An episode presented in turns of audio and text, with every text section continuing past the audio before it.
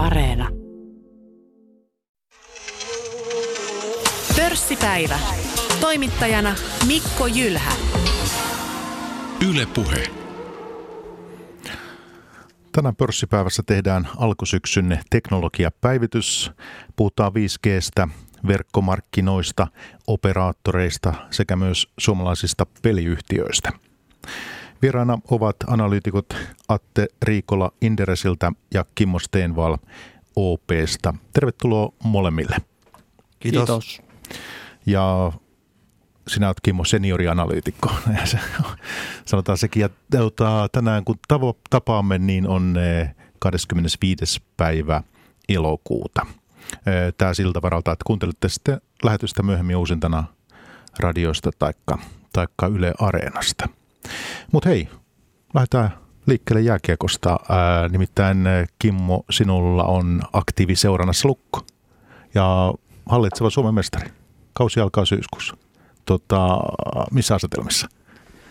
No hyvä asetelma varmaan, että tuota, tietenkin toi monen vuoden odotus palkitti, että Lukolta hienoa periä, peliä läpi, läpi koko viime, viime kausi ja jo edellinen kausi ja, ja tota, mun mielestä täysin ansattu hieno, hieno mestaruus kotikaupunkiin, niin tota, luottavaisin mieli myös tähän tulevaan, tulevaan kauteen ja katsotaan mitä se sitten tuo, tuo tullessaan. Tietenkin no. se on valmennus vaihtunut, mutta, tota, noin, niin, mutta, mutta toivottavasti pelitapa ja, ja keskeiset nämä hyvät elementit siellä, siellä seurassa pysyy ennallaan. Tota, kevään juhlat, eh, niin järjestyksessä kaikki aikoin toiset, eli toinen mestaruus Lukolle historiassa. Joo, kyllä. Joo. Ja tota, eikö ollut niin, muistelisin, että sinun isäsi myös pelasi siinä ensimmäisessä mestaruusjoukkueessa? Joo, näin oli jo. Joo. 63. 63, joo. Ja säkin olet lukoriveissä ollut. Niin, joo, kyllähän näin. Jokainen raumalainen poika pelaa jossain vaiheessa elämänsä varmaan jääkiekkoa, että tota, kuten, kuten myös minäkin. Että. No tota, ja yli kaksikymppiseksi. Joo, suurin piirtein siihen asti, kun opiskelemaan sitten tuli, tuli lähdettyä, niin siihen asti siellä äijänsuolla tuli, äijänsuon montus tuli pyörittyä lähes joka ilta. Joo, joo. Tota, minkälaiset syyt muuten oli sitten, että päätit keskittyä näihin teknologiakuvioihin? Ai syitä, tota, no tietenkin opiskelupaikka, kun sai yliopistosta, niin, niin tota, sinne tuli sitten, sitten lähdettyä ja, ja tota, varmaan se keskeinen syy oli, että lupasin, lupasin silloin äiti, äidille jopa, että jos niin korkeakoulun ovet, ovet aukeaa, niin, niin sinne sitten lähdetään. Että, tota, mies pitää aina sanansa, niin tota, sillä, sillä sitten mentiin. Ja se vielä, että silloin kun tota, nuorena poikana väänsitte kaukalossa, niin siellä oli näitä kavereita, mistä myöhemmin tuli sitä NHL-tähtiä, eikö No joo, joo, totta kai sattuu olemaan siinä sitten mun, mun ikäluokassa paljon, paljon totta ihan mukavia, kovia pelimiehiä ja hauska nähdä nyt, että siellä on monen, monen kovan pelimiehen poika on nyt niin pelaa tällä hetkellä liikaa ja itse asiassa kahden, kahden tota vanhan pelikaverin poika oli tuossa Lukon mestaruusjoukkueessakin mukana, niin tota, hienoa nähdä, että tota, sukupolvelta toiselle siirtyy, siirtyy tämä urheilullinenkin menestys. No hyvä, hei toivotan Lukolle menestystä tähän alkavaa kauteen ja, ja näin. Mutta mites Kimmo, äh, niin äh, sä seuraat jääkiekkoa, mutta entä Satte? No sanotaan, että viime vuosina on jäänyt seuranta vähemmälle, mutta nuorempana, nuorempana miehenä on tosiaan Oulusta kotoisin, niin tietenkin on vain yksi, eli kärpät, kärpät on tullut tosiaan myös pelattua, pelattua nuorempana. Että sanotaan, että se oma pelaaja-aika kautta fani, fani-aika ehkä ajoittuu sinne kärppien ensimmäisen dynastian aikakaudelle sinne 2000-luvun alkupuolelle 2003-2009. Silloin taisi itse asiassa kärpät tehdä Suomen ennätyksen, eli seitsemän mitalia putkeen. Siellä, mm. Ehkä se tavallaan suuri, suuri menestys sitten myös osittain, että se tavallaan täytti, täytti sen ruokahalu ja sen jälkeen osittain kiinnostuksen kohteet on siirtynyt vähän muualle. Että on vähän se jääkiekko jäänyt tässä viime vuosina pienemmälle seurannalle. Ja sen sijaan olet ottanut vastuun teillä Inderesillä niin tuosta Nokiasta. Mikael Rautanen, joka näissäkin keskustelussa aiemmin ollut mukana, niin, niin tota, on nyt siirtynyt toimitusjohtajan hommiin niin kuin, enemmän, enemmän niihin ja, ja sä oot ottanut Nokiasta vastuun. Joo, nyt tosiaan tuossa Q2-tuloksen yhteydessä käytännössä siirrettiin, siirrettiin sitten tämä Nokia, Nokia-seuranta virallisesti. Mulle on totta kai tässä sanotaan viimeisen vuoden ajan, ajan siinä sivussa, sivussa ollut mukana jo seuraamassa. Ei ihan sormia napsauttamalla tapahdu tämä vaihdos kuitenkaan. Mutta joo, isot, isot saappaat mikäli jättää tässä, että nöyrä, nöyränä, nöyränä eteenpäin seurannan suhteen. Ja veikkaisin, että puhelin saattaa paikoin soida aika aktiivisesti, kun tulee Nokia kommentoitavaa. Joo, kyllähän se Nokia on iso, iso ja myös tavallaan mediaa kiinnostava yhtiö, että kyllä se, kyllä se työ, työn, työn sarkaa sen suhteen riittää ja kiinnostusta herättää paljon. No onko ollut kiirettä viime viikkoina? No ihan nyt viime viikkoina on ollut uutisrintamalla ehkä vähän hiljaisempaa, mutta tietenkin silloin tuloksi, viime tuloksen yhteydessä tietenkin taas puhelin soi vähän enemmän. Mutta se kuuntelijalle ikään kuin tässä, joka ei sillä tavoin niin aktiivisesti seuraa, niin eh, aina jos Nokiassa, aina jos peliyhtiöissä ja muissa tapahtuu, niin te olette ihmisiä, joille sitten soitetaan ja kysytään kommenttia. Näinhän se menee. Näin se menee joo. No hei hyvä, äh, tämä pohjustukseksi tosiaan pörssipäivä on tämän homman nimi. Kuuntelijalle kerron Yle Puhetta, kuuntele tässä ja meillä on Kimmo Steenval OPsta ja sitten Atte Riikola Inderesiltä. Teknologiavetoinen tunti tänään, paljon mielenkiintoista keskusteltavaa, niin tämä jääkiekko niin liittyy sikäli tähän myös, että Telialla on tämä liikasopimus ollut. Tehtiin 2017, eikö niin? Mm, muistaakseni silloin jo, silloin kun Sanomalta se jäi, jäi tota, Sanoma lopetti ja silloin siirtyi Telialle sitten kuuden vuoden sopimus. Ja nyt ollaan puolivälissä siinä. Ja miten tota, mä muistelen, että se hinta jo per kausi oli jotakin, silloin jotakin spekulaatio, vai oliko se tietoa 23 miljoonaa ja tämmöistä? Se oli 20 miljoonan tuntumassa vähän päälle sen, siis tämä lähetysoikeuden hinta, että sitten tietenkin tulee nämä, nämä muut, muut operatiiviset kulut päälle sitten, miten sen lähettämisestä ja, ja tota, organisoinnista sitten aiheutuu, niin, niin tota, siellä, siellä, tota, siellä suunnalla ollaan per kausi. No miten tämä kaiken kaikkiaan tämä Telia Companyn nämä mediapanostukset ja tämä liika ja muuta, niin minkälaista bisnestä tämä on? No liika itsessään on ainakin meidän arvioiden mukaan kyllä niin aika, aika huono, huono sijoitus, että on, on kassavirta negatiivinen, että se on turhan, turhan kova hinta tässä, tässä lähetysoikeudessa siihen, että kuinka paljon liikaa suomalaisia kiinnostaa ja kuinka paljon siitä ollaan valmiita maksamaan. Sitten tietenkin tämä mediabisnes, niin, niin Jenkeissähän nyt operaattorit teki näitä kalliita yritysostoja menneenä vuosina, ja mutta nythän on kaikki pure, purettu sekä Verizon että AT&T on, ovat niin irtaantuneet näistä media, mediaomistuksistaan, ja, ja tota, kyllähän se oli aika kallis paukku osakkeenomistajille siellä, siellä Jenkeissä, että siinä kyllä niin omistaja-arvo satuttiin tuhoamaan nyt aika, aika paljon muutamassa vuodessa. Tietenkin Telialla nyt on vielä ne näytöt sitten antamatta, että toteutuuko tämä tämä, mitä he on nyt sitten tästä luvannut tästä Bonnier-kaupasta. Ja, ja tietenkin meillä on nyt tilanne on epäreilu ollut siinä mielessä, että meille tuli tämä pandemia tähän väliin ja, ja totta kai se sekoitti kaikki suunnitelmat ja mediamainonta mainonta, tota, romahti ja, ja, ja muuten. Et, mutta katsotaan nyt sitten nämä, nyt on, nyt on totta taas sitten talous elpyy, niin, niin aikaa näyttää sitten, että miten tämä, miten tämä hyödyttää tätä osakkeenomistajaa tämä, tämä kauppa, mitä heille, heille he tekivät. No mitä luvut tähän mennessä ovat kertoneet? No eihän ne nyt hyvältä näytä, mutta tietenkin kun meillä on tämä pandemia edelleen rasittaa tätä mediabisneksen lukuja ja sitten mm, tota, tähän raportoidaan omana liiketoimintana täysin tämä TV ja media, että siitä ei nyt ihan täysin sillä lailla pääse, pääse nyt niin kiinni sitten, että kuinka paljon se on sitten näitä teleoperaattoriliiketoimintoja tukenut. Mun oma arvio on, että ei, ei juurikaan, että, että, että pikemminkin se ajan melkein semmoiseen tilanteeseen, että vaan näitä sisältöjä sitten annetaan ehkä suuremmilla alennuksilla omille asiakkailleen ja, ja tota, et, et, et itse on ollut siihen vähän, vähän kriittinen, että mä en, mä en siinä hirveästi näe pihviä niin teleoperaattoreille tämmöisessä mediaomistuksessa. Se on eri asia sitten nämä globaalit jätit, Amazon sun muut, niin, niin, ja näissä streaming-palveluissa, niin niissähän on niin kuin, ehkä se liiketoiminnan logiikka on, on erilainen, tuo operaattorin liiketoiminta on kuitenkin niin alueellista, että itse itse en, en koe, että siinä on niin kuin pihviä operaattorilla on, on omistaa media, mediayhtiötä. Ja siis tämmöinen muoti on jossain vaiheessa ollut maailmallakin Yhdysvalloissa ja muuta, ja nyt siellä on niin kuin luovuttu tästä, menty toiseen suuntaan.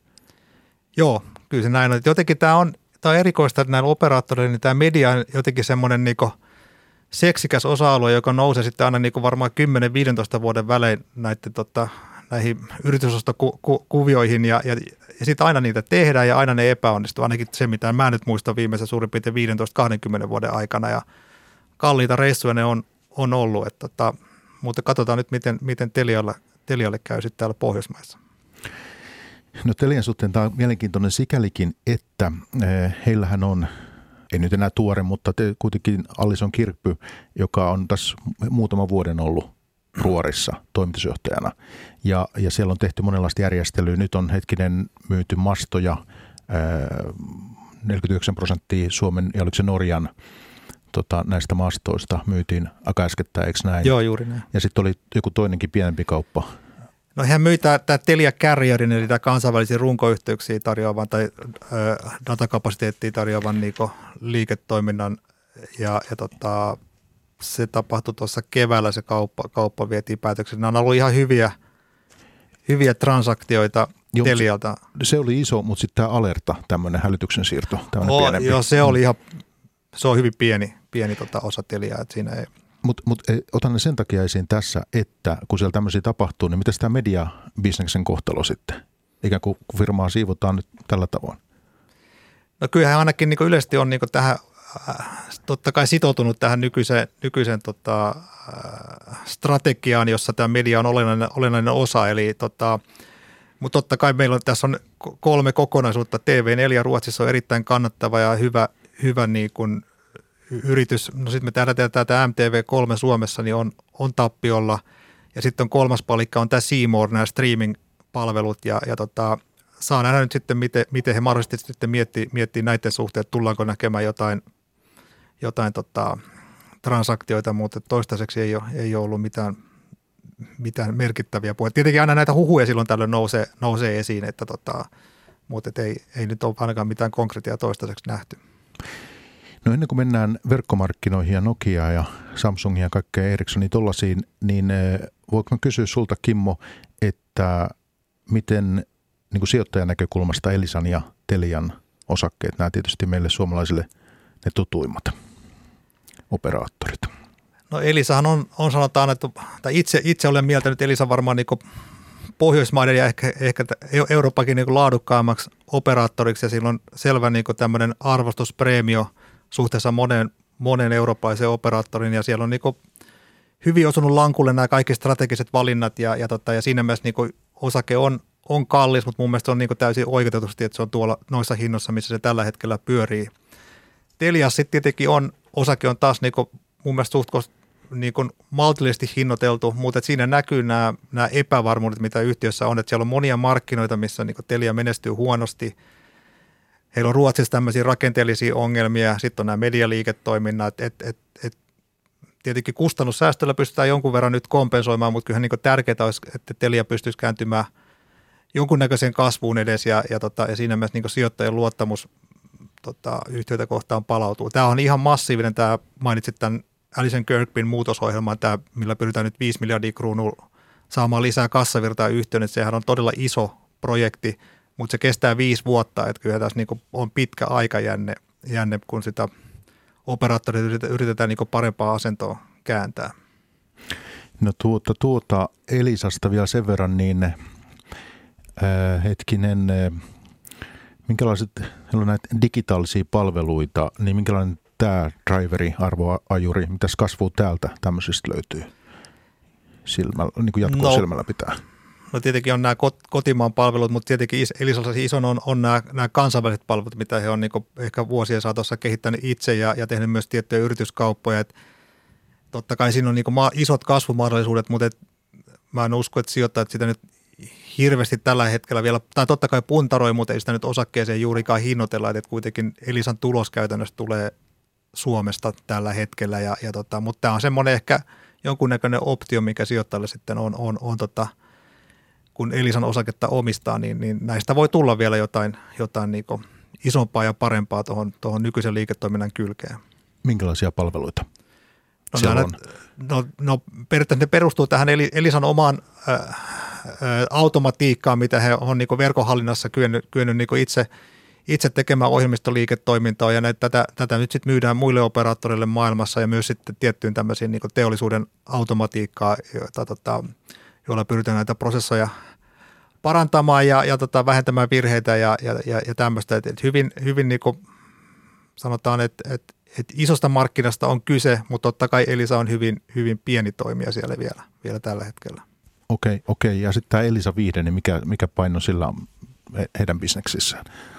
Jos puhutaan niin tästä sisältöpuolesta vielä tämän verran. No ei, siis sisällössähän nyt Elisalla nyt ei, ei ole niin sinällään merkittävää painoa, että Vihde nyt on tämä nimi, nimi tällä, että jos on Elisan, Elisan tota, nettiyhteys on tai tämä käyttöliittymä, mitä kautta sitten käytät näitä sisältöpalveluja, että et, et, et Elisahan on, on nyt sitten tähän tämä uusi, uusi nimihan on Elisa Vihde Viaplay, eli, eli Elisahan nyt myy, myy sitten Viaplayn tätä palveluita täällä, täällä Suomessa ja nämä, tämä viihteen sisällöt on tässä Viaplayn tarjoamassa sisällä. Että sanotaan, että se on semmoinen varmaan asiakassuhdetta hyvin tukeva, rakentava, hyvä palvelu, mutta ei, en usko, että se on kellekään niin se kivijalka, mihin, mihin, mihin se asiakkuus sitten rakentuu. Hei kiitti Kimmo näistä. Jos tulee vielä lähetyksen aikana mieleen, niin kerro toki. Mennään nyt sitten verkkomarkkinoihin, tähän 5G-kuvioon kaikkeen, niin tota, jatketaan Nokialla, niin voisit saatte vähän pohjustaa, että missä yhtiössä nyt mennään. Saatiin hyvä Q2-tulos ja siellä toimitusjohtaja nyt sitten on, on Pekka Lundmark ollut vuoden, elokuussa tuli täyteen. Niin tota, mikä sun arvio yhtiön tilanteesta? Joo, on ollut itse asiassa ihan mukava vaihe ottaa Nokia nyt seuranta, että näyttää, että yhtiö on todellakin menossa nyt parempaan suuntaan. Että silloin viime, viime syksynä, kun uusi, uusi strategia julkaistiin, että siinä oli kaksi, kaksi keskeistä asiaa. Että uudistetaan tämä organisaatiorakenne ja sen lisäksi sitten remontoidaan tämä mobiiliverkot, niiden kilpailukyky kuntoon. Niin nyt näyttää, näyttää ainakin alkuvuoden perusteella, että näissä molemmissa asiassa on edetty aika mukavasti, mukavasti eteenpäin, että siellä on tota, se tulos, tulosparannus osittain tulee sitä kautta, että siellä on saatu kulusäästöjä aikaa ja sen lisäksi ilahduttava oli huomata nyt, että liikevaihto kasvat siellä, valuutta oikeastaan Nokia kasvoi noin 9 prosenttia Q2, että siellä, siellä osittain syynä on se, että se kilpailukyky on parantunut siellä niissä 5G-tuotteissa tavallaan se hita liikkeelle lähön jälkeen ollaan, ollaan saatu kilpailijoita kiinni, mutta sitten totta kai myös, myös sitten ihan toi verkkomarkkina on piristynyt varmasti Nokian omiakin odotuksia niin ripeämmin nyt alkuvuodesta, mikä sitten toi myös myötätulta. Että sitten nyt näkyykö kulurakennetta on trimmattu, niin sitten se myös heijastuu tulos, tulosriville, että se oli positiivista. Ja tietenkin myös, että tämä nyt näyttää tosi positiiviselta, niin osittain se oli myös sitä, että silloin viime syksynä ne odotukset pelattiin tosi matalalle, että silloin, silloin kannettiin se tälle vuoden aluksi 7-10 prosentin liikevoittomarginaalitavoite, niin se oli tosi iso pettymys, pettymys markkelle, kun silloin ne odotukset oli noin 11 prosentissa, niin tavallaan vähän hauskaa nyt, että nyt alkuvuoden jälkeen ne odotukset on, ne eka, eka tippu alas, niin kuin tippu osakekurssikin, mutta nyt sitten alkuvuosi on elvytty ja ne odotukset on itse asiassa taas siellä noin 11 prosentissa nyt, kun Nokia myös näkymiä nosti, että tälle vuodelle odotetaan noin 10-12 prosentin marginaalia, niin tavallaan täytyy taktisesti hyvää odotusten hallintaa myös sitten Lundmarkilta ja muilta, että nyt on saatu, saatu se positiivinen kierre aikaan, koska toinen, toinen vaihtoehto olisi ollut se, että olisi pidetty ne näkymät silloin, silloin ennallaan. Ja tota, sen, sit siinä kohtaa jos kokee vähän niin jännitettä koko alkuvuosi, että no yltääkö Nokia näihin tavoitteisiin, kun nyt mentiin tavallaan sieltä, käytiin hakemaan pohjalta vauhtia, mutta nyt on saatu sitten se positiivinen kierre päälle ja kyllähän se varmasti heijastuu niin ihan myös ö, työntekijöihin ja muihin sidosryhmiin myös positiivisesti, kun näyttää, näyttää, että asiat menee koko ajan parempaan suuntaan. Niin sinänsä ihan mukavassa vaiheessa, että ehkä enemmän nyt, jos aiemmin, aiemmin olisi sitten epäillä, että yltääkö Nokia, Nokia noihin omiin tavoitteisiin, niin nyt, nyt se sentimentti on siirtynyt siihen, että jos katsotaan vaikka sinne vuoteen 2023, että nyt ne tavoitteet näyttää tosi varovaisilta, että enemmän, enemmän ruvetaan jo epäillä, että milloin, milloin niitä sitten nostetaan tässä. Äh, joo, hei tuota, semmoinen, voisin kysyä nämä liiketoimintaryhmät, siis on matkapuhelinverkot, verkkoinfrastruktuuri, pilvi- ja verkkopalvelut sekä teknologia. Matkapuhelinverkot ylivoimaisesti suurin tässä, eikö näin liikevaihtomielessä, niin tota, miten tämä pilvi- ja verkkopalvelut sitten, raportoitu tulos tappiolla 6.2, niin tota, minkälainen tota, liiketoimintaryhmä tässä on nyt kyseessä, Atte? No täytyy sanoa, että se on vielä pikkusen tässä uudessa, uudessa rakenteessa ainakin itselle, itselle jäänyt mysteeriksi. Ja just se, että mi, mi, mihin tavalla, että siellähän ainakin ne Nokian kore, koreverkot on siellä ja sitten siellä on myös näitä just pal, palveluita, niin aie, aiemmin oli ainakin puhe, että ne kore, koreverkkojen pitäisi olla aika hyvä, hyvänkin marginaalin bisnestä, niin nyt ne on jonnekin kadonnut ne marginaalit. En tiedä, osaako Kimmo, Kimmo täydentää, että mistä, mistä tämä johtuu, mihin koreverkkojen kannattavuus katosi. No joo, se on vähän tietenkin, että miten kuluja sitten allokoidaan, että, että tota, mutta tuollahan on ohjelmistoliiketoiminta ja sehän on, tietenkin mulla on nyt nähty nämä muutamat kvartaaliluvut taaksepäin, niin sehän tulos on heilunut, heilunut todella paljon, paljon tässä, tota, tässä mainitsemassa ryhmässä. Ja se on niin oikeastaan niin pieni osa Nokian kokonaisuutta, että siihen oikeastaan markkina ei juurikaan kiinnitä huomiota. Tämä on tämä verkkoinfrastruktuuri ja varsinkin, ja varsinkin tämä matkapuhelinverkot, jotka on kuitenkin niin kuin, se on erikoista, että okei se on noin puolet Nokian liikevaihdosta, mutta tuloksesta se on ollut niin kuin olematon osa tai tulos on ollut nollassa, mutta silti kaikkein mielenkiinto kohdistuu siihen, vaikka ne rahat tällä hetkellä tehdään ihan, ihan muualla.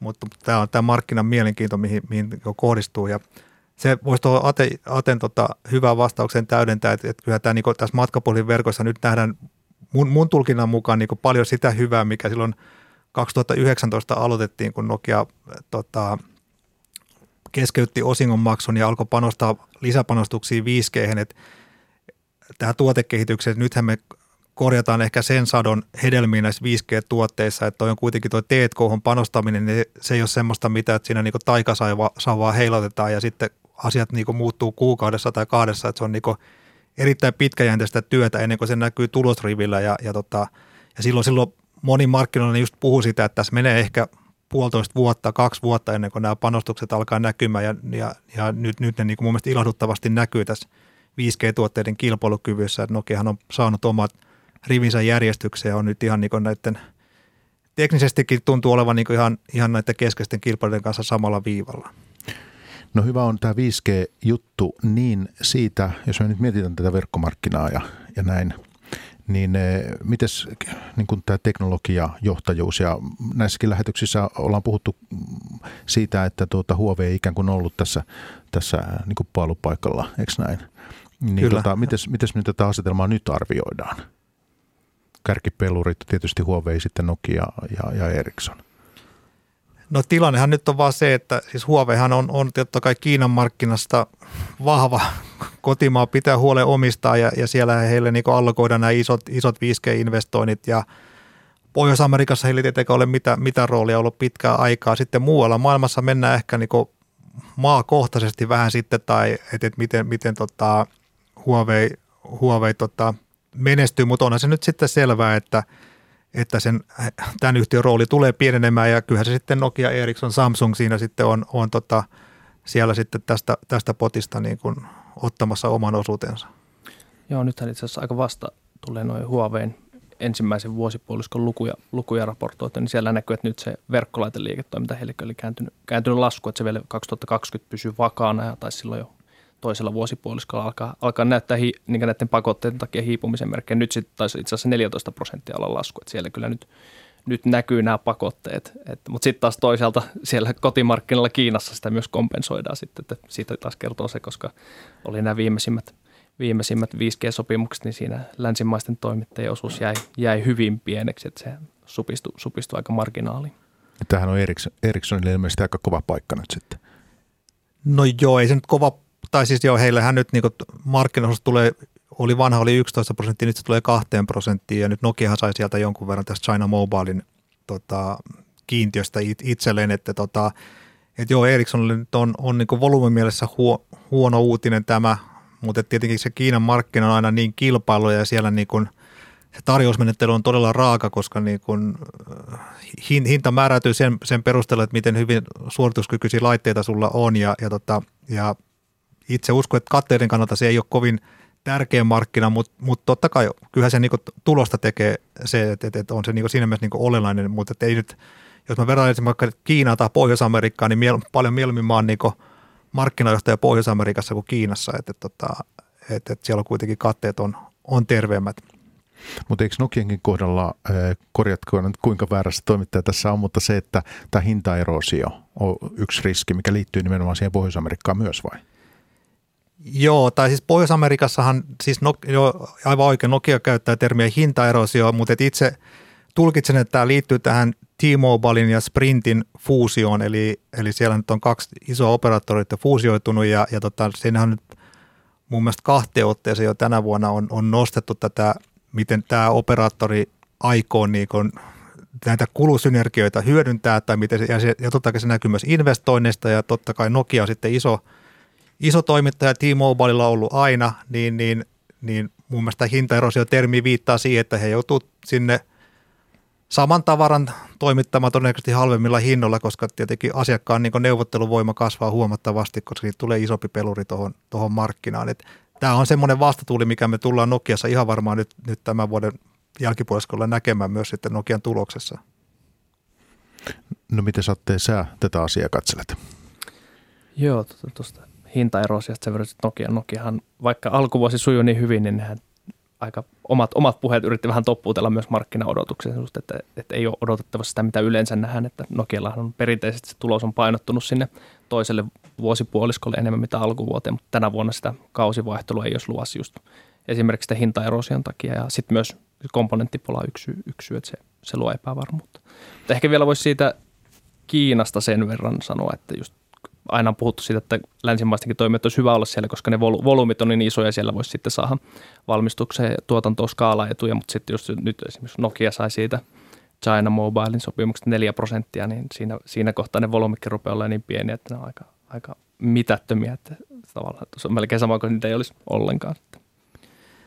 Ja se on just ongelma tällä, että, että liiketoiminta kuitenkin niin pitää rakentaa periaatteessa semmoisten niin fundamenttien varaa, että, että, että, että kilpailu on vapaata ja, ja, ja ihan niin pa, paras mies voittakoon ja, ja, tota, ja, ja siinä me sitten just esimerkiksi tuossa Kiinan markkinassa, koska politiikalla on niin iso rooli, se on täysin sun, sun niin kontrollin ulkopuolella, niin, niin se on aina semmoinen, okei se on tärkeä markkina olla mukana, mutta ei missään nimessä niin hinnalla millä hyvänsä. Että kyllä siinä pitää niin maalaisjärkeä käyttää, kun, kun siellä markkinassa toimii. Ja kun tultiin studioon, se oli ihan mielenkiintoista, että sä pohdit tässä, kun istuttiin aloille, että entä jos tämäkin ala tälleen niin blokkiutuu? Joo, tota, siitä oli itse muutama päivä sitten Ericssonin toimitusjohtaja oli yhteen artikkeli siitä maininnut, että just vähän huolena se, että esimerkiksi jos tässä nyt nämä Kiina, Kiina vähän niin sulkeutuu oma, omaan teknologiaekosysteemiin, alkaa panostaa enemmän, enemmän niin Huawei kotimarkkina, että syntyykö tänne tavallaan vähän niin länsimaiden ja sitten niin Kiinan välillä erilliset teknologiaekosysteemit? Ja sehän sitten niin verkkolaiten valmisten näkökulmasta ei olisi niin mukava, jos joudut periaatteessa vähän kahta, kahta erilaista laitetta tekemään, että sitten sinne häviää niitä tuotannon skaalaetuja ja sitten myös sit pidemmässä juoksussa, että mitä se tarkoittaa. Kiina, Kiina on aika valmis investoimaan todella paljon ja pelaamaan sitä pitkää peliä, että mitä, mitä jos ne ottaa sitten sen te- teknologiajohtajuuden ja sitten tavallaan siinä länsimaat jää sitten vähän jalkoihin niin oikeasti pitkässä juoksussa. Esimerkiksi jos siirryt mennään vaikka 6G-teknologiaan sitten joskus ehkä tämän vuosikymmenen loppupuolella tai näin, niin siinä omat, omat riskinsä senkin suhteen, jos tämmöinen kahtiajako tapahtuisi. Kyllä, kyllä, mitä kaikkea niin kuin terveysteknologiaa, teollisuuden puolella kaikkea, niin tähän liittyy niin monta sitten, että tosiaan, niin, mutta hei, äh, hyvä on tuo hintaerosio, tuossa tuli käsitelty ja sitten tämä tämä komponenttipula, sirupula. Ja tota, tästäkin joku sana olisi kiva vaihtaa, koska tähän tietysti nyt liittyy tähän koko, koko kuvioon. Niin tota, mites me jotakin raportteja, kun tässä on silmällä, tämä on kyllä noussut esiin, mutta tässä vaiheessa tämä ei ole ainakaan Nokia ja Ericsson mitenkään merkittävästi vaikuttanut vai? No ei ainakaan vielä ole, että tota, Q2 kaikki näytti olevan hyvi, hyvin ja, ja tota, no Nokiahan kommentoi, että he olisivat myynyt itse asiassa kyllä enemmänkin tai toimittanut enemmän, jos olisi ollut komponentteja saatavilla, mutta et ei se niin kuin, tietenkin tulos oli tavattoman hyvä ja, ja, ja siinä mielessä niin oli suorituksena erinomainen, koska tuo markkinaveto on, on, on tavattoman vahva ollut niin alku, alkuvuonna ja, ja nyt Ericssonin eilisen puhelun perusteella niin jatkuu myös niin loppu, Q3 ja loppuvuonna myös erittäin vahva veto, että et siinä mielessä markkinan kysytään kovaa, Ope, niin Nokia ja Ericsson molemmat kasvatti selvästi varastojaan tuossa Q2 aikana, niin kyllä valmistautuu tämmöiseen niin kuin, äh, vaikeeseen tilanteeseen ja, ja onhan tämä nyt selvää, että, että jollakin tässä jää niin kuin jonkunnäköinen niin musta pekka käteen, että jossain vaiheessa ne, ne chipit vaan loppuu tai, tai sitten, tai siis niitä ei riitä kaikille tai niiden hinnat nousee selvästi ja, ja tota, saa nähdä, miten tämä, miten tämä menee, mutta tämä on just varmaan se, mitä Attekin mainitsi, että tuohon kuun neloseen riittää, tai Nokiankin tulokseen liittyy, liittyy niin epävarmuutta siinä mielessä, että, että, että ja nythän me ollaan nähty niin autoteollisuudessa näitä tuotantoseisokkeja tai tuotanto on, on rajoitettu tai ajettu alas, koska autoihin ei ole, ei ole riittänyt näitä, ja, ja, ja tota, mutta et muuten tämä on ollut niin vielä mun mielestä suhteellisen rauhallista, että ei ole mitään semmoista niin shokkia ainakaan mikään toimiala kokenut. Joo, itsellä vähän sama, samat tunnelmat. Tuntuu, että monen, kaikki sitä puhuu, mutta ne ei varmaan vielä luvuissa ole hirveästi näkynyt. Että nyt ehkä Q2-tuloksista, jos katsotaan, niin no, Nokian pikkuserkku Telestä, joka tekee kaapelioperaattorille verkkolaitteita, niin siellä, siellä nyt, tota, se oli aiemmin nostettu esiin, että komponenttipula luo epävarmuutta, mutta nyt tuntuu, että siellä, sielläkin on just vähän tämmöinen 5G-tyyppinen teknologiasykli käynnistymässä, tämmöinen haja, hajautetun arkkitehtuurisykli, niin siellä nyt odotukset on ollut, että se nyt loppuvuodesta lähtee liikkeelle, mutta nyt puhuttiin, että komponenttipulan takia on sitten se tulosvaikutus jää vielä tänä vuonna aika pieneksi, vähän epä, epävarmuutta sen tulosparannuksen suhteen. Ja siellä myös sitten toisessa bisneksessä, missä tehdään esimerkiksi junavaunuvalmistajille informaationäyttöjä niihin, niihin sovelluksia, niin siellä sitten myös on pitkiä kiinteähintaisia sopimuksia, niin sitten nyt jos materiaali- ja komponenttihinnat nousee, niin se voi aiheuttaa painetta marginaaleihin ja pahimmassa tapauksessa voi joutua neuvottelemaan sopimuksia uusiksikin, jos, jos näyttää pahalta. Joo, tämä on mielenkiintoinen just niin kuin tämä, mitä Atte mainitsi, että, että, että tietenkin tämä koskee moniteollisuuden aloja, että, että, että nyt, nyt kun kaup, kauppoja klousataan, niin, niin tietyt asiat lyödään niin lukkoon ja toimitukset on sitten, ne voi olla niin vuoden päästä. Että mikä se tilanne sitten silloin on, niin tämä, on niin kuin, tämä aiheuttaa varmaan, tai niin teollisuudessa ja monessa niin kuin, monella yhtiöllä niin siellä kontrollit varmaan laskee – laskee kuumisesti, että millaisia kauppoja tässä nyt voidaan niin solmia, ja, ja tot, tai siis totta kai kauppoja solmitaan, mutta että millaisella ehdolla, ja, ja sitten me nähdään varmaan vuoden päästä sitten, voidaan nähdä jonkunnäköistä niin kuin, tota, marginaalipainetta tai, tai jompaa kumpaa suuntaan, mutta tässä vaiheessa niin kyllä kaikki niin odottaa, että ne varmaan tulee olemaan niin vaikeasti ennakoitavia.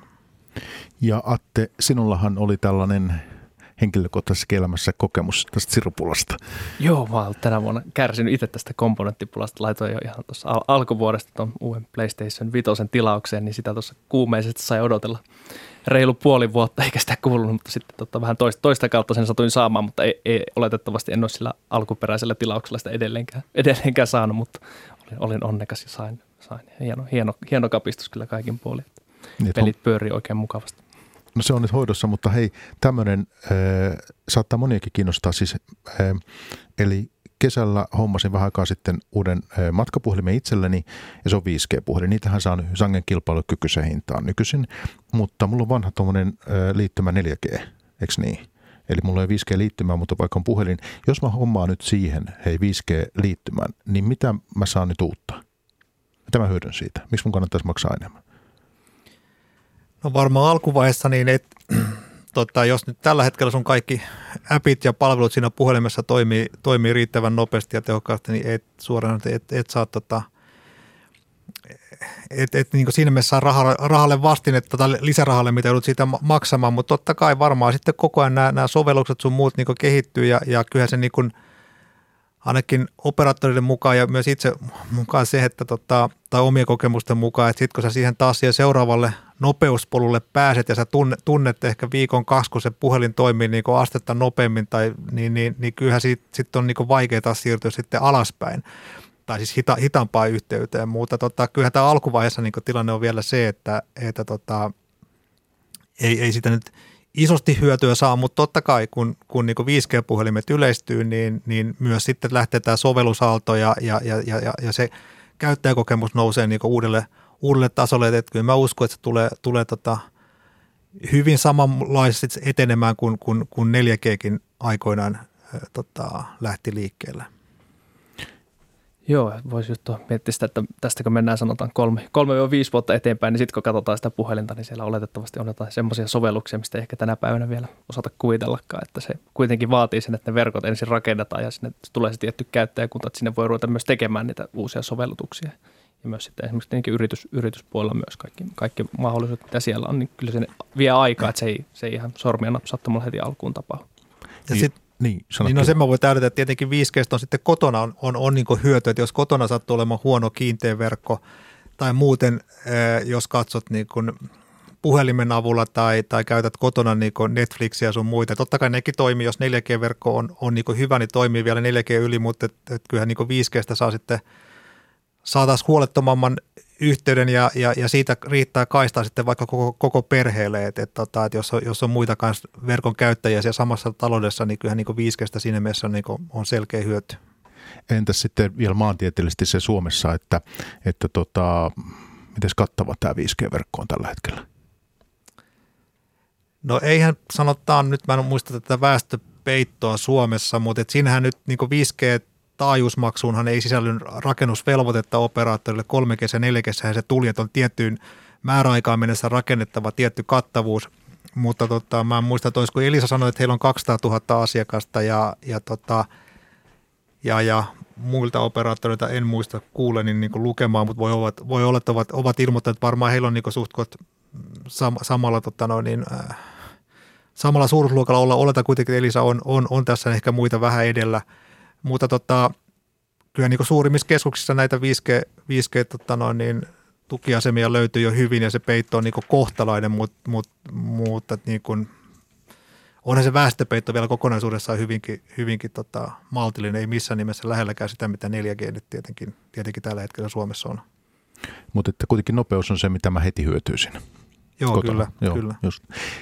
No hyvä, äh, hetkinen Nokia, niin otetaan nyt sitten tässä huomautan meidän kuuntelijalle pörssipäivää ja anna sijoitusvinkkejä, mutta käymme näitä asioita läpi ja, ja äh, näkemyksiä, niin se, että teillä on tavoitehinnat molemmilla Nokialle, mitkä ne on tällä hetkellä? Meillä, meillä on tällä hetkellä tavoitinta 5 euroa 80 senttiä ja lisäsuositus on tällä hetkellä. Ja perusteluina lyhyesti tietenkin se, että nyt Nokian käänne, käänne näyttää etenevän oikeaan suuntaan ja ehkä alkuvuodesta just kun vielä pelättiin, että yllätäänkö niihin tavoitteisiin, nyt ehkä uskaltaa jo vähän katsoa sinne vuoteen 2023 ja voidaan todeta, että ne tavoitteet on varovaisia, niin tällä hetkellä meidän, meidän ennustettu siellä nykyisten tavoiteharukoiden ylälaidalla, niin siihen näin se osakkeen arvossa näyttää ihan maltilliselta ja jos käänne, käänne etenee oikea askelin, niin kyllä siinä vielä ihan hyvin, hyvin tuottopotentiaalia osakkeessa on. No näetkö sä, että nyt äh, Samsung, joka on saanut diilejä tässä Yhdysvalloissa nyt äh, Britanniassa äskettäin kesällä, niin minkälainen haastaja hän on Nokialle?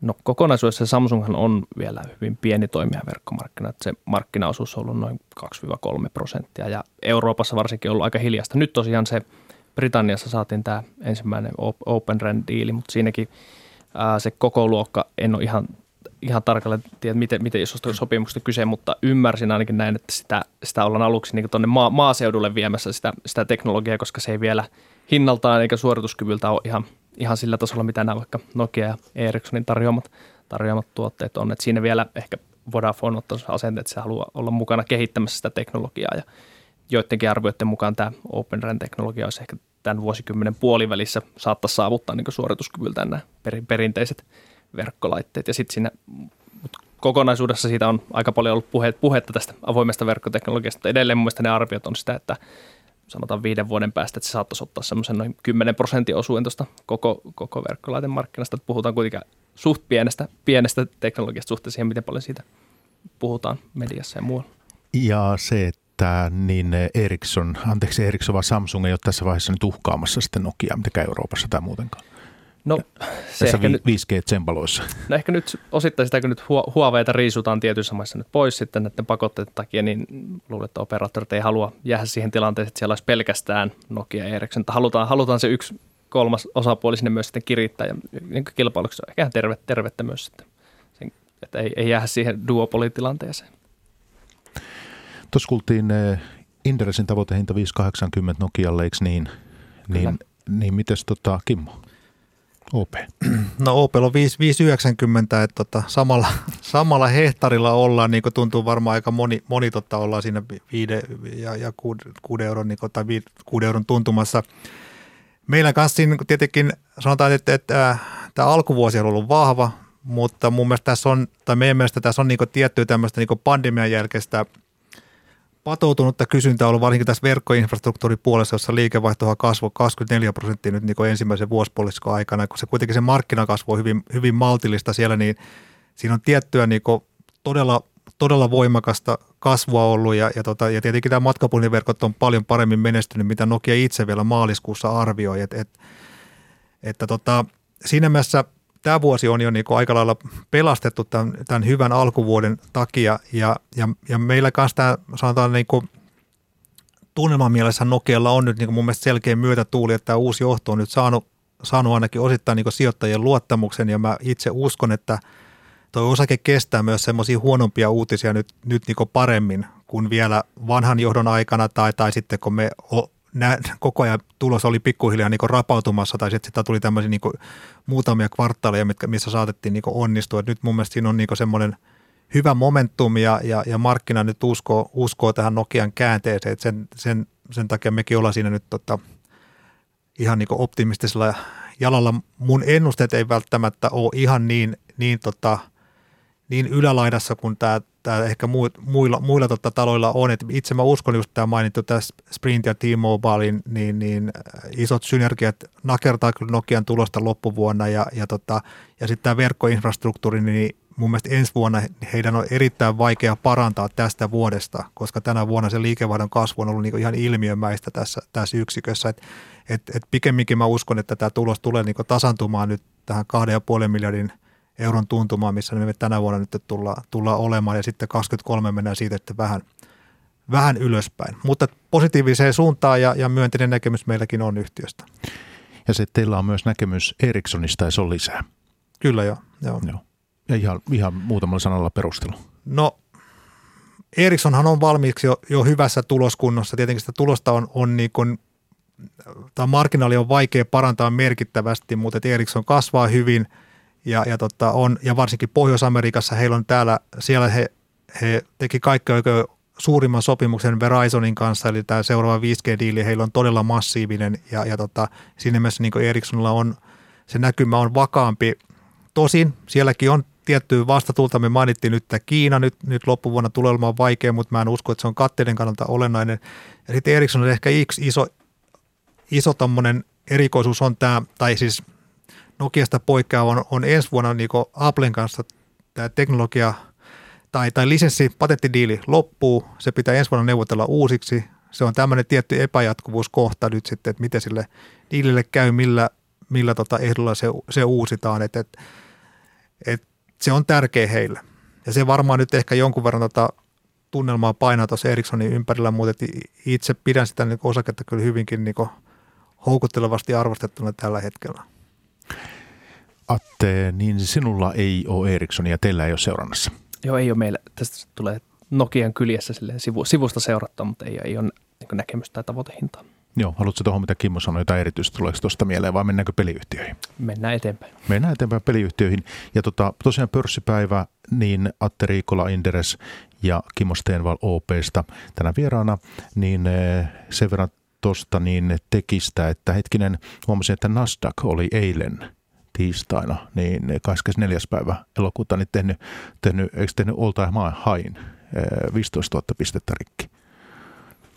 Taisi olla näin. En, en väitä vastaan. Sen mä huomasin tänä aamuna mun mielestä meillä sanottiin, että S&P 500 on, on tänä vuonna niin 50, 50 päivänä tehnyt niin nakuttanut kaikkia aikojen korkeammat lukemat. Että tota, kyllä niin korkealla ollaan, ollaan nyt tota,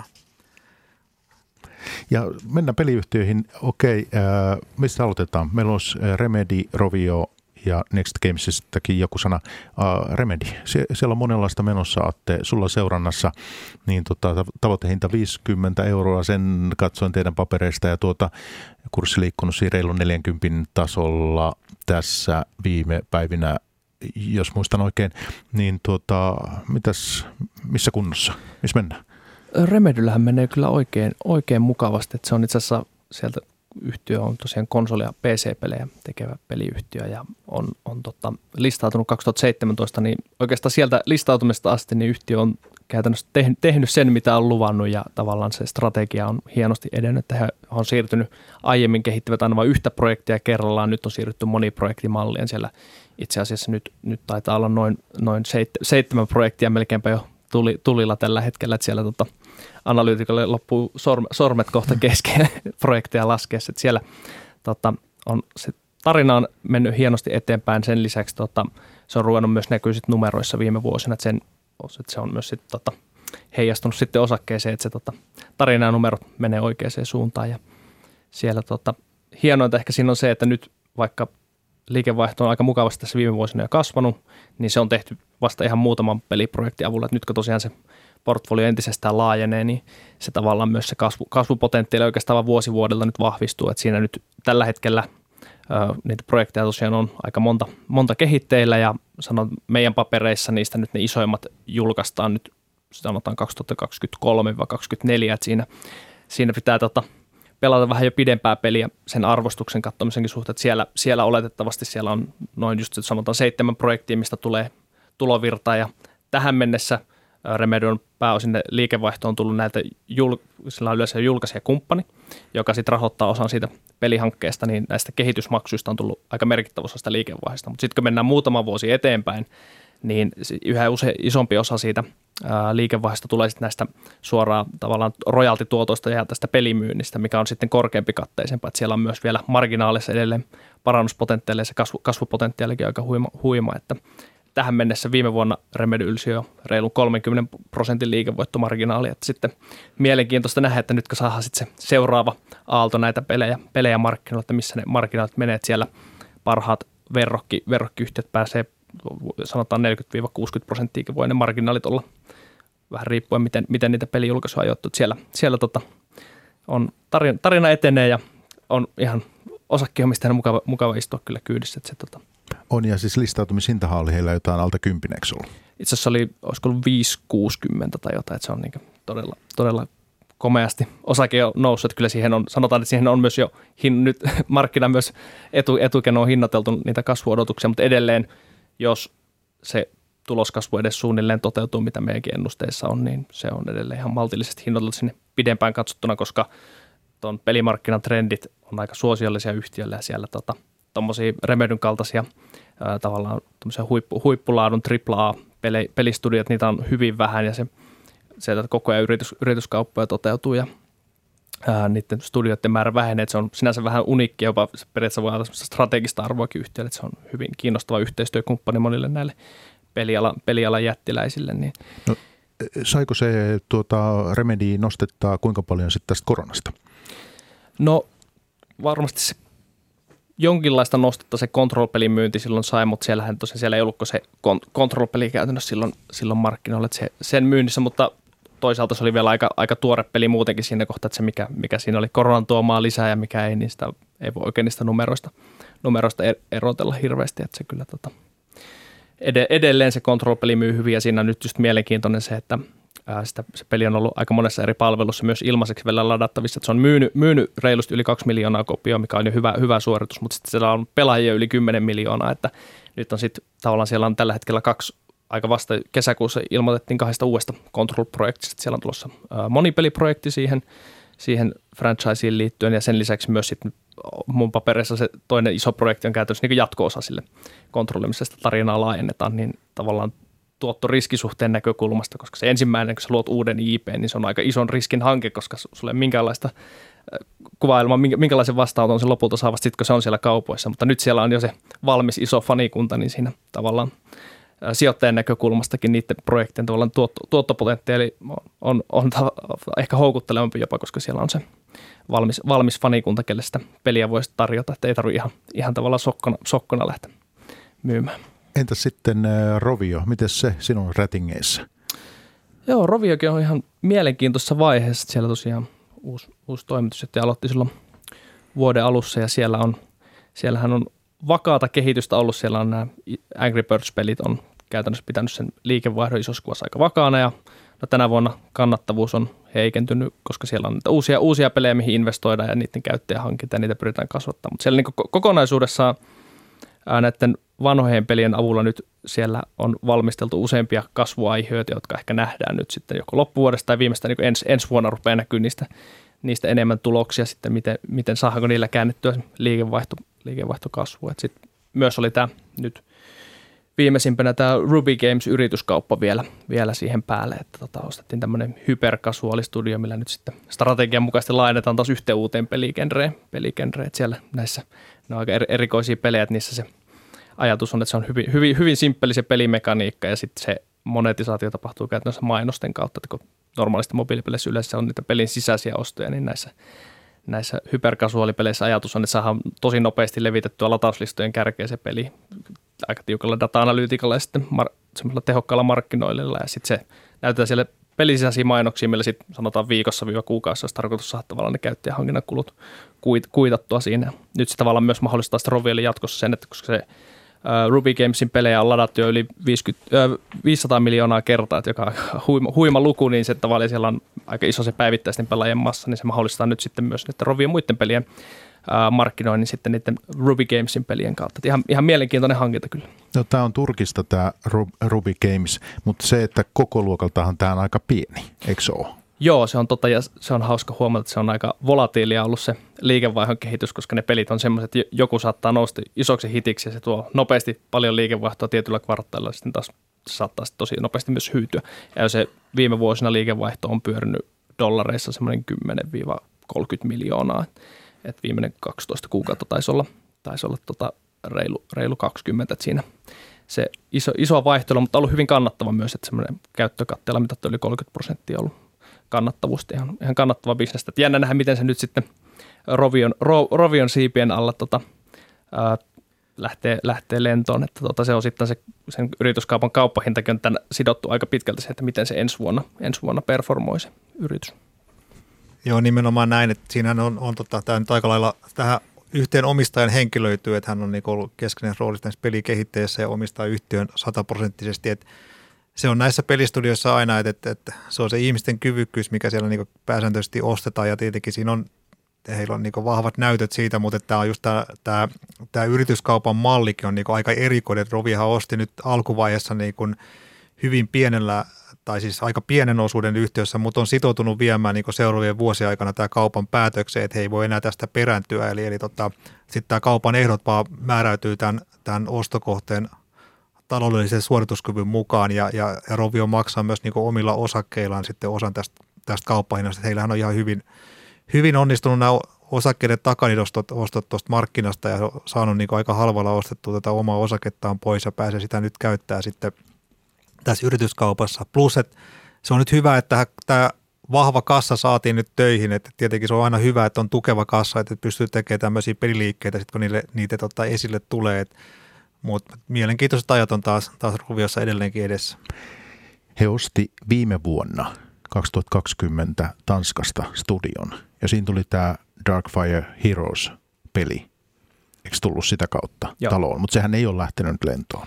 Joo, se tuossa nyt huhtikuussa julkaistiin ja nyt tosiaan kun Roviolle toi strategia kautta roolipeligenre on niinku uusi ja sitä nyt lähdettiin tuon ensi, ensimmäinen IP tulee just ostettuna, niin siinä ajatus oli, että nyt Rovio pystyy sitten tätä pienen, pienempää studioa auttaa, varsinkin ne käyttäjähankintapuolessa, missä Roviolla on hyvä osaaminen, niin ne on kyllä viestinytkin sitä, että tavallaan tunnusluut näyttää ihan, ihan houkuttelevilta, mutta sitten pitää tavallaan uuteen genreen, kun mennään, niin aika varovasti askel askeleelta kasvattaa sitä käyttäjähankintaa ja kerätä sitä dataa rauhassa niistä pelaajista, että miten, miten se sitten lopulta näette, että joo, on, on tämä alku on lähtenyt al, alkuperäisiä odotuksia hitaammin, hitaammin kyllä käyntiin, mutta se näissä mobiilipeleissä on vähän paha vielä tuomita näin lyhyellä aikavälillä, koska se voi, sitä kuitenkin sitä peliä kehitetään koko ajan sen pelaajilta saadun datan pohjalta, niin jos siihen yhtäkkiä keksitäänkin joku, joku juttu, mikä sitten saakin pelaajat esimerkiksi pysymään paljon pidempään tai käyttämään enemmän rahaa siellä pelissä, niin se voi muuttaa sitten se asetelma ihan toisin. Sama homma oli silloin aikanaan ää, tässä Rovion Angry Birds 2, että se tuntui silloin jo sanotaan 2016-17, että se niinku vähän osoitti niin hiipumisen merkkiä siinä yhdessä kohtaa, mutta sitten siellä tietyt päivitykset niin nosti sen taas ihan uudelle tasolle, se edelleen jauhaa niin todella, todella, todella iso, isoa liikevaihtoa ja vahvaa kassavirtaa, että se on ollut niin osoitus siitä, että tavallaan vaikka jossain kohtaa peli, peli näyttäisi huonommalta, niin saattaakin muut, muut, ottaa ihan täyskäännöksen vielä sitten myöhemmin. Ja sitten mobiilipelimarkkinoilla myös Next Games ahkeroi. Joo, Next Games on sitten ehkä näistä peliyhtiö kolmikosta tällä hetkellä se kaikista riskisin tapaus. Siellä totta, ja on hyvin mielenkiintoisessa vaiheessa myös, että siellä tota, on tulossa nyt tämä Stranger Things mobiilipeli, että se on nyt tässä ihan lähikuukausina pitäisi tapahtua sitten maailma, maailmanlaajuisen julkaisun, että se on käytännössä kaikki kasvuodotukset nyt ladattu sen, sen peliharteille, että se on Netflixin kanssa tehty yhteistyössä, että siinä on sen brändi, brändi ja Netflixin markkinointi vetoavun avulla mahdollisuuskin päästä aika isoon skaalaan. Mielenkiintoista nähdä, että miten, miten sitten yhtiö lopulta siinä onnistuu. Että näissä mobiilipeleissä on, että vaikka alkuvaiheessa, jos se data, data näyttää hyvältä, niin sit se vasta nähdään oikeasti siinä kohtaa, kun sitä lähdetään skaalaamaan isosti, isosti markkinoilla, että miten, miltä se sitten lopulta, lopulta näyttää, että siinä on tavallaan aika korkeat, korkeat riskit, mutta sitten jos homma onnistuu, niin myös korkea, korkea tuottopotentiaali, että se on ehkä semmoinen kaikista eniten peli, pelipaperi näistä peliyhtiökolmikosta tällä hetkellä. Haluatko Kimmo vielä Rovioon tai Next Gamesiin jotakin lausua? Ei, mulla siitä nyt ole sen, sen kummempaa enää, enää kommentoitavaa tuohon päälle. No tuota, kurssikehitys näissä kummassakaan ei ollut järin, järin häävi. No Rovio joo, on noussut sieltä pohjilta ihan, ihan niin kuin mukavasti. Mun mielestä on ihan, no meillä taitaa olla seitsemän, tai on seitsemän euroa tavoitehinta, että tota, arvostus odottaa edelleenkin sitä, että löytyykö sieltä uusi tämmöinen kunnon, kunnon tota kasvu, kasvuraketti ja, ja kääntyykö liikevaihto niin tukevaa. Sehän on kasvanut tämä game-segmentti ihan hyvin nyt alkuvuonna – ja, ja varsinkin jos me mietitään vielä, että siellä on niin pandemia oli takana Q2, jolloin niin kasvu oli tosi hyvä, että he pystyivät siihenkin päälle rakentamaan, että se menee ihan hyvin eteenpäin, mutta tietenkin olisi sijoittaja niin huomattavasti levollisin mieleen, jos Roviolla olisi se peliportfolio olisi laajempi, siellä olisi useampi tukijalka, useampi iso peli, jotka kasvaisi hyvin, niin, niin tietenkin se näkyy sitten myös se osakkeen arvostuskertoimissa, että nythän ne niin on, on suhteellisen matalat, vaikka yhtiö on ihan niin hy, hyvässä kunnossa tällä hetkellä, että tota, tekee hyvää rahavirtaa ja kannattavuus on erittäin, erittäin hyvä. Hyvä on se, että tota, meillä on tässä parimmin saa aikaa, niin miten tota, teknologian näkökulmasta Outlook me voitaisiin tähän loppuun tehdä, että miten teidän ajatukset, niin missä loppuvuotta kohti olette? No yleisellä tasolla niin ihan, ihan myönteisissä merkeissähän pääosin, pääosin niin teknologiasektorilla mennään, mutta sitten jos katsotaan noita arvostustasoja, niin monin, monin paikoin rupeaa arvostuskertoimet on aika hyvinkin, hyvinkin kireitä, että tässä on korona, koronapohjilta on noustu. Niin kuin sanoit, että Jenkeissäkin Nasdaq ATHssa kävi tuossa, että siellä niin tavallaan myös sitä tuloskasvua on paikkapaikoin hinnoiteltu tosi kovasti, että, se, tota, että aika, aika näyttää sitten, että toteutuuko nämä kaikki ennusteet ja vähän, vähän huolettaa se, että ihan, ihan jokainen teknologiayhtiö, joka ei tule ole se voittaja, että varmasti myös sitten nyt, koska ihan kautta linjan kaikki, kaikki on noussut niin aika, aika merkittävästi tässä viime, viimeisen reilun vuoden aikana, että varmasti myös sitten on luvassa jo, jotain pettymyksiä myös sitten tulevien vuosien aikana, koska jokainen, jokainen kasvutarina ei vaan voi realisoitua, että se, se, on, se on vaan fakta. No joo, ehkä sa- samaa mieltä siinä mielessä, että tietenkin nuo arvostukset on, on, kovia, mutta niin ne tuppaa olemaan aina, että varsinkin hyvät yhtiöt, niin kyllähän ne niin jatko, jatkuvasti menee kovilla kertoimilla eteenpäin, että harvoin niitä alelaarista löytää sellaisia helmiä, totta kai niitäkin on, mutta, tota, mutta tietenkin F-Secure, mun mielestä mielenkiintoinen yhtiö, ensi viikolla on pääomamarkkinapäivä taas ja, ja, ja tota, tai sitten on jonkun verran aika edellisen kerran ollut mun mielestä uusi johto, mielenkiintoisia kasvumahdollisuuksia heillä. Sitten on tietenkin joku QT, mikä on niin ollut ihan ilmiö, ilmiömäinen tota, yhtiö. Ja, ja tota, osakearvostus, niin taitaa nyt olla tämän, nyt jo 4 miljardia euroa markkina-arvo, että et, et, et, käsittämättömän hieno tarina ja, ja, ja tuskin tulee jäämään tähän, että tota, katsotaan mitä tulevaisuus tuo tullessa, mutta kyllähän tuolla on niin sektorilla on todella paljon niin hienoja yhtiöitä, joilla on niin ihan, ihan hyvä, hyvä tulevaisuus. Okei, hei. Mun on aika tässä vaiheessa sitten pörssipäivän puolesta kiittää teitä molempia. Meillä tuli tunti täyteen. Jatketaan taas toiste seniorianalyytikko Kimmo Steenval tuossa viimeksi äänessä. Kiitti Kimmo. Kiitos. Ja sitten Atte Riikola, analyytikko Indersiltä. Kiitti Atte. Kiitos. Olet ottanut Nokian teillä haltuun ja tosiaan tämä oli pörssipäivä ja ensi viikolla taas jatketaan sitten kello 13 jälkeen. Sihasti. Moi moi. Pörssipäivä. Toimittajana Mikko Jylhä. Yle Puhe.